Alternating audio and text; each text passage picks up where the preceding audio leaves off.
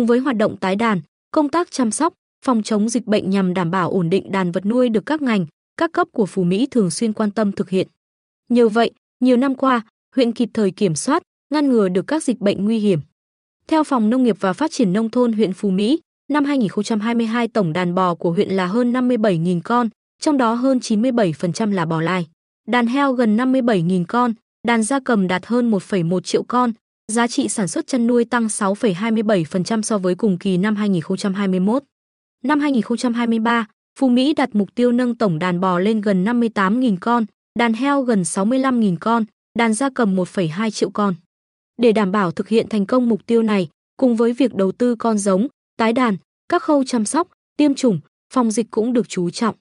Chính vì thế, ngay từ đầu năm, ngành nông nghiệp huyện Phú Mỹ chủ động các kế hoạch phòng chống dịch, tiêm vaccine cho đàn vật nuôi. Ông Trần Minh Tuấn, trưởng phòng nông nghiệp và phát triển nông thôn huyện Phú Mỹ, chia sẻ, phòng chống dịch là yếu tố quan trọng duy trì sự ổn định cho đàn vật nuôi. Ngay khi có kế hoạch của Ủy ban nhân dân tỉnh, Sở NN và PTNTP Hồng Nông nghiệp và Phát triển nông thôn giao Trung tâm Dịch vụ Nông nghiệp huyện Phú Mỹ phối hợp với các địa phương xây dựng kế hoạch tiêm phòng, chăm sóc cho đàn vật nuôi trước, trong và sau tiêm. Chúng tôi luôn chủ động xuống cùng dân, phối hợp và tuyên truyền cho họ hiểu rõ việc tiêm phòng là cách bảo vệ tài sản tốt nhất.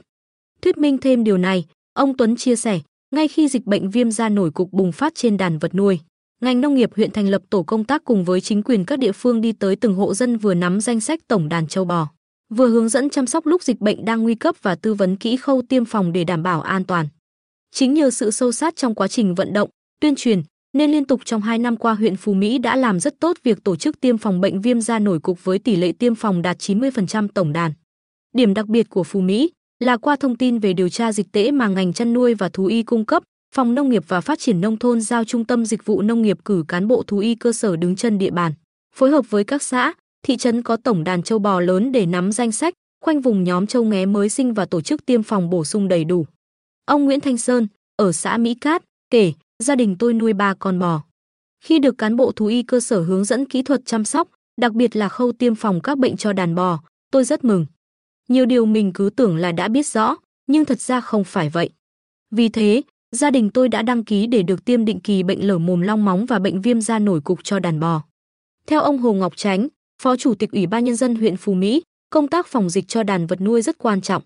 Vì thế, ngay từ đầu năm, huyện đã xây dựng kế hoạch phát triển chăn nuôi, trong đó có công tác thú y. Với tổng đàn gia súc, gia cầm lớn, giá trị sản xuất ngành chăn nuôi đóng góp lớn trong tăng trưởng nông nghiệp của địa phương. Huyện đã chỉ đạo thực hiện công tác tiêm phòng cho đàn vật nuôi năm 2023, tiếp tục duy trì tái đàn vật nuôi.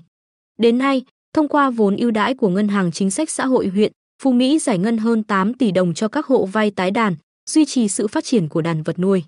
Ông Huỳnh Ngọc Diệp, Tri cục trưởng Tri cục chăn nuôi và thú y Sở Nông nghiệp và Phát triển nông thôn cho hay, điểm mới trong công tác tiêm phòng đối với bệnh viêm da nổi cục là tổ chức tiêm khép kín để đảm bảo tỷ lệ tiêm phòng cho đàn vật nuôi. Từ kinh nghiệm thực tế của mình kết hợp với hướng dẫn của tỉnh, huyện Phú Mỹ đã xây dựng và triển khai tốt kế hoạch tiêm bổ sung cho số bê nghé mới sinh trong tầm 10 ngày tuổi trở lên để kịp thời ngăn chặn dịch bệnh tấn công.